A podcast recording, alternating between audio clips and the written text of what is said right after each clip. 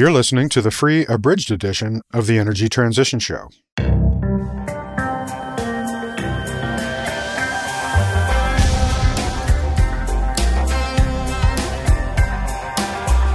coal, hydro, nuclear energy, natural gas, energy infrastructure, solar power, wind turbines. We have to change the way we site our buildings and our infrastructure and the way we produce and deliver energy. Making sure that people actually have their needs taken care of is really the core priority of the energy system in general. For October 4th, 2023, this is the Energy Transition Show with Chris Nelder. As the whole world is now well aware, global warming became obvious on a whole new level this year. This June and July were the warmest on record. Not only that, July was the hottest of any month on record. In fact, some scientists estimate it was the hottest month on planet Earth in over 100,000 years. And as of this writing, on August 23rd, it looks like August will enter the record books too, with record high daily global temperatures recorded for every day in August so far, according to data compiled by Zeke Hausfather.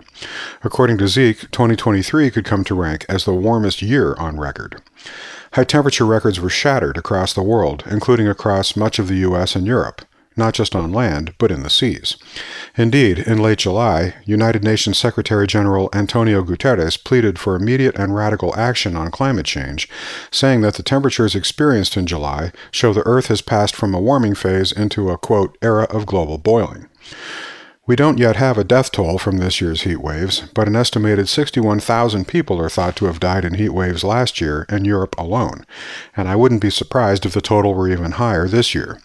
People are starting to wonder whether some places, like Arizona, where I grew up, will even be livable in the future.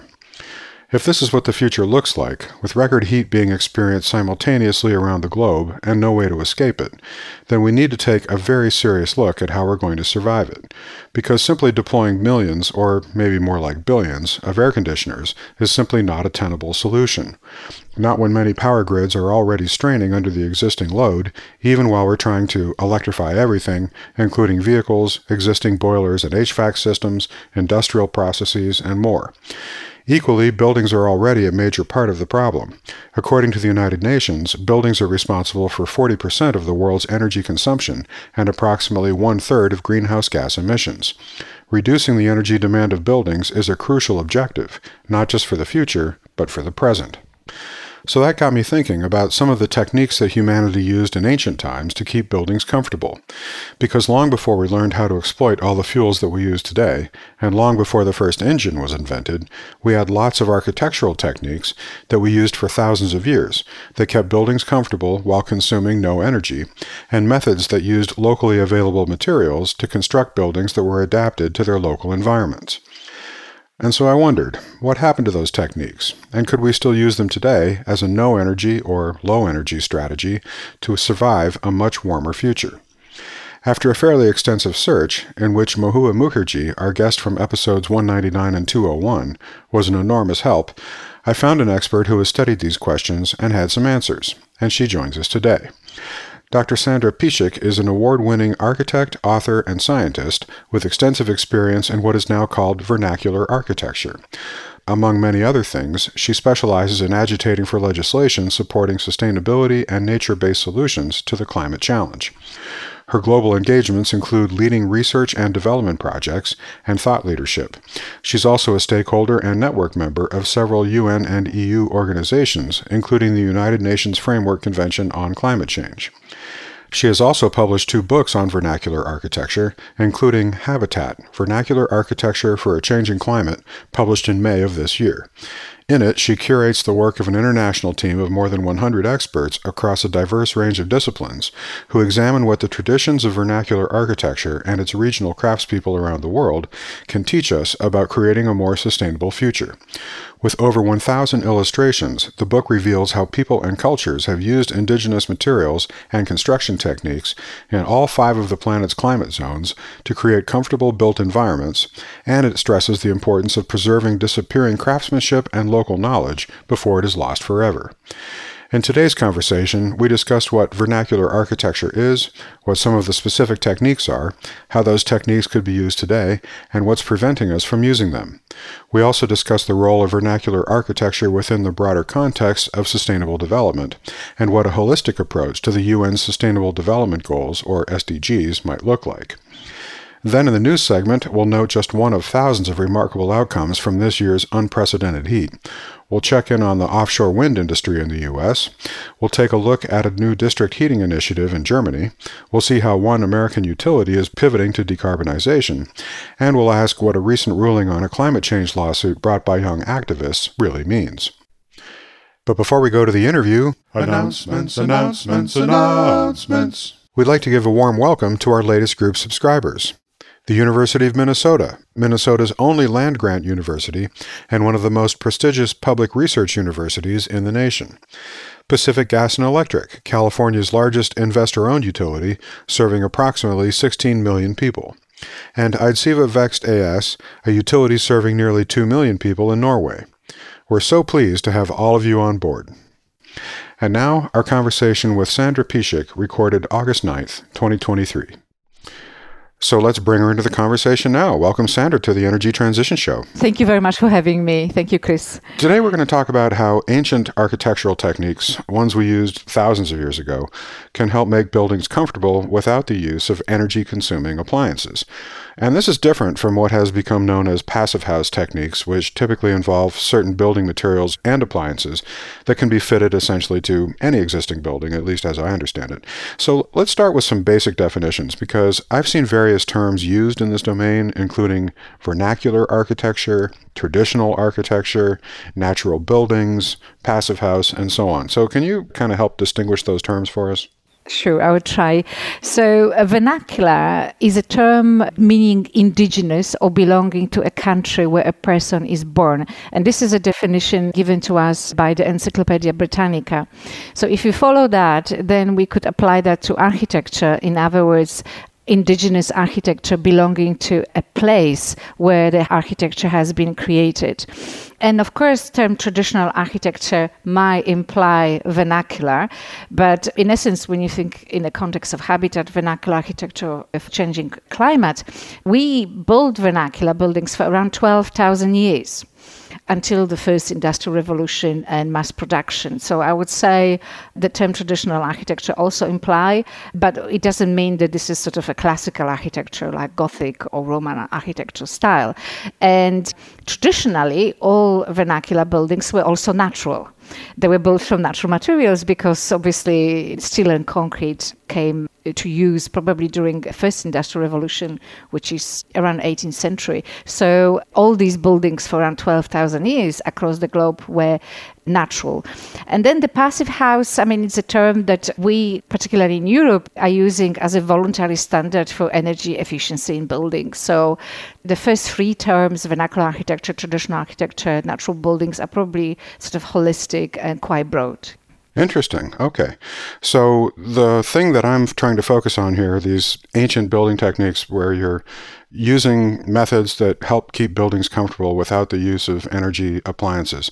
That's mm-hmm probably more in the vernacular architecture terminology, right? Absolutely. Yes. Okay. okay. So, yes. Yeah. All right. So your book, Habitat: Vernacular Architecture for a Changing Climate, which was updated and reprinted earlier this year, has just an incredible wealth of fascinating information about various kinds of vernacular architecture from all over the world, including important details about the geography and climate, economy, and culture of each region, in addition to descriptions of the architecture and the building materials and construction techniques. Plus, it has over a thousand beautiful photos and illustrations of examples of each type of architecture.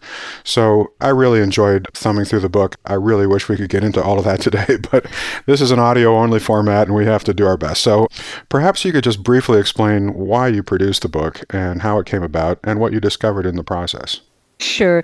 I produced a book uh, initially on date palm leaf architecture called Arish palm leaf architecture in United Arab Emirates. And the word arish is a native term for date palm buildings in the region.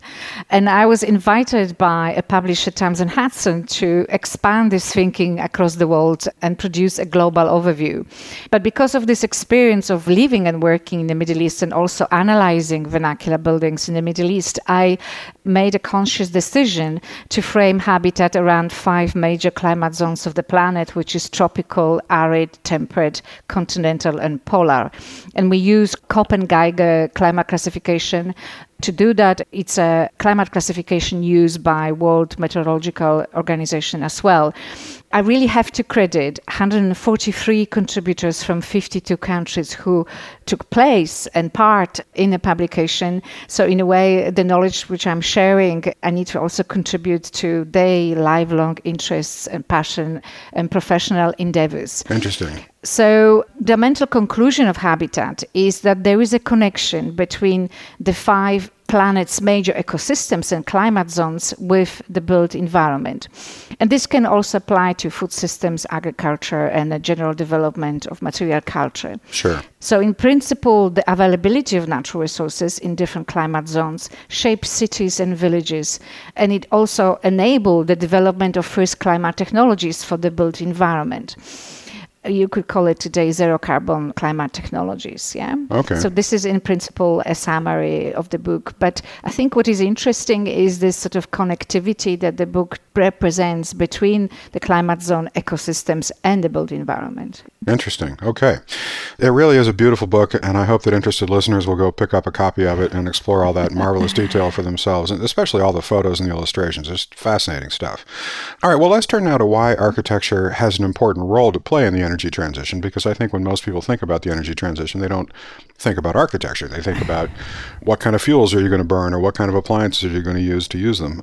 And I think it's becoming quite obvious with the extreme heat that we've seen this year in particular across much of the world that simply deploying air conditioners everywhere is hardly a tenable strategy for dealing with increased and maybe even permanently higher temperatures. For one thing, conventional cooling devices, including air conditioners and refrigerators, already account for as much as 10% of all global greenhouse gas emissions, according to a 2019 World Bank report. That amount is twice the emissions generated from aviation and sea travel combined, according to that report. So it's a very substantial load of greenhouse gas emissions just coming from cooling. And for another, much of the world where temperatures are the most severe, like parts of the Middle East and Africa and Asia, don't even have sufficient grid power to run a lot of new air conditioners. But even if it were practical to do that, and this is where I think the relevance to the energy transition comes in, it would be made all the more difficult by the fact that we're also trying to bring all sorts of new loads, including not just heating and cooling, but transportation and industrial processes and all sorts of things onto the power grid at the same time under the electrify everything rubric. And that was already a tall order. I mean, even in the US on a modern grid, operators have struggled to meet power demand this summer as everyone cranked up their AC. Even grids that had been famous for having a large amount of reserve capacity, like the PJM interconnection, the nation's largest electricity market in the U.S., which stretches from Chicago to D.C., issued emergency alerts in late July as it struggled to meet record demand from people running their air conditioning, even as power plants were also stressed by the heat. So clearly, we need to look beyond merely generating power to run more air conditioners if we're going to survive the coming years. And so that got me to thinking about these ancient methods that we used to use to keep buildings comfortable long before the discovery of electricity or even the invention of the engine. And where I grew up in Tucson, Arizona, there are still buildings in the old barrio part of town that were built with three foot thick walls of adobe. And those buildings stayed very comfortable, even in the heat of the summer, without any mechanical ventilation devices. Just a lot of thermal mass, just that big mass of adobe sitting there, and a few strategically placed windows that captured the breeze while also not letting sunlight directly inside where it could heat up the interior really did the trick. And long before that, in what is now called Pueblo architecture, cliff dwellings that were built by the ancestral Pueblo or Anasazi culture in the American Southwest, hundreds of years before Europeans landed in North America, used similar techniques, and homes modeled after it are still in use today. And I've also been thinking about the first chapters of John Perlin's magisterial book on solar, Let It Shine, the 6,000 year story of solar energy, in which he explains how the ancient Greeks and others used things like thermal mass and strategically placed windows, overhangs, and glazing to keep their buildings comfortable for thousands of years. And I've wondered if these techniques could still be used today to help us live in an era of unprecedented heat and other climate disruptions without putting additional load on the power grid. So, I've been wondering how the techniques of vernacular architecture can help us to manage thermal loads and maintain comfortable buildings through their very design, like what some people have started calling passive cooling, without the use of energy consuming appliances. And I wanted to explore some of those techniques with you today and see how they might still be usable as well as if anyone is using them or what their costs would be relative to more conventional modern architecture. And then we can maybe try to put those into some broader context of sustainable development. So let's just tackle the first question. What's keeping us from using these ancient architectural building techniques today? I think there are a few reasons. One is probably connected with westernization of, I'm thinking about Africa, for example, or Asia or Arabian Peninsula, is westernization of construction methods. Many of these materials didn't undergo technological evolution. So they need strengthening. Some of them are not necessarily durable because when you build today, you probably will be asked a question about lifespan, whether it's 25 years, 50 years. So there is much research needed to be put into making sure that they're durable. Maybe we need some hybrid solutions. I'm thinking, for example, about mud and rain context, etc. So one is enabling a technology transfer within some of these materials so we could use them more efficiently in a more durable way. This is one sector. Okay. The other sector is, for example, in some countries, these vernacular materials are not on the approval list of the materials mm. because for example concrete or bricks or something else that came from the west maybe is more durable not necessarily healthy is not breathing is on that list of the approval and then the other thing is a question of mindsets and stylistic evolution so i remember you know forever i've been interviewing indigenous people or for example not necessarily the current grandparents, but the generation, their children. So there are probably people in the middle age right now. And of course, they want innovation, they want new styles, etc. They get access to social media, internet. And I think as architects and designers, as people who uh, giving shape to ideas, to contemporary images, we kind of fail to adapt some of these technologies to contemporary use, to contemporary language, that it looks maybe a little bit more modern. And I think always the solution is probably in hybrid solutions. So there is a complexity of technical issues and probably social mindset issues as well. But of course, as you were saying, for example, the Middle East offers a perfect example for thermal cooling and desert regions in particular, thick thermal mass, amazing cities that we continue look at Yemen, for example, where you have these big skyscrapers built from mud tightly put together, offering a cool city at the same time, not just a building. The same thing in Morocco. So I think we have an amazing heritage of demonstrating that actually even some of these buildings been around with us for hundreds of years, and there is probably nothing stopping us to try to apply some of these technologies today in a new way. Great. So, why don't we take a few minutes here and talk through some specific techniques? We hope you've enjoyed this free sample of the Energy Transition Show. Our full episodes cover much more and are typically 60 to 90 minutes long. When you become a full annual subscriber, you'll get two new complete episodes each month, access to our entire back catalog, extensive show notes, interview transcripts, the text of the news items for each episode, and access to our exclusive job board.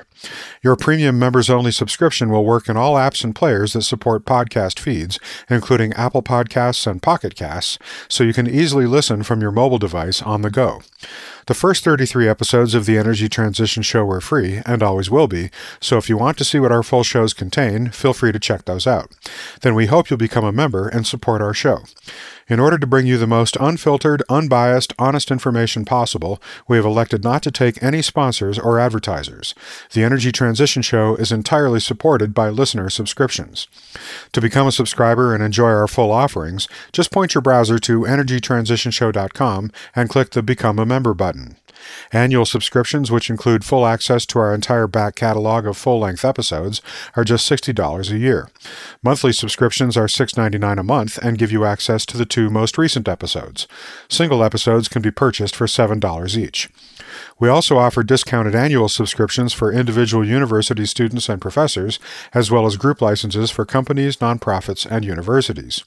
So join us today and support our ad free podcast featuring high quality, cutting edge interviews and news about the most important story of our time energy transition. And now a quick look at some recent news items. Item 1. On August 2nd and 3rd this year, Iran declared national public holidays and urged people to stay indoors due to unprecedented heat. Many cities in southern Iran suffered days of exceptional heat, and temperatures over 123 degrees Fahrenheit or 51 degrees Celsius were reported in the southern city of Ahvaz. Phoenix, Arizona also clocked record temperatures this summer. Not a record high, the hottest day this year was July 19th at 119 degrees Fahrenheit or 48.3 degrees Celsius, 4 degrees below its all time record of 122 degrees Fahrenheit set in 1990 but it did set a record for the most consecutive days over 110 degrees Fahrenheit at 31 days, far surpassing the previous record of 18 days. And in July, Phoenix set a record for the highest monthly average temperature of any U.S. city at 102.7 degrees Fahrenheit. It also set a new high temperature record for the lowest overnight temperature at 97 degrees Fahrenheit and it experienced 19 days in July in which the temperature did not go below 90 degrees Fahrenheit. Item 2. Offshore wind appeared to be running into resistance in the U.S. this summer as Iberdrola's subsidiary Avangrid canceled a contract to sell power from its planned wind farm off the coast of Massachusetts, and Danish wind developer Ørsted lost a bid to develop offshore wind for Rhode Island. Well, that's it for this episode of the Energy Transition Show. Thanks for listening. You can find our show archive and give us feedback and suggestions at energytransitionshow.com. On social media, you can follow us on Mastodon at transitionshow at mastodon.energy or on Twitter at transitionshow. Chris Nelder creates the show, Kevin Melsheimer edits it and makes us all sound brilliant, and Justin Ritchie produces our listener experience. Mike Sugar composed and produced our theme music, and you can find him at mikesugarmusic.com. The Energy Transition Show is a production of the XE Network.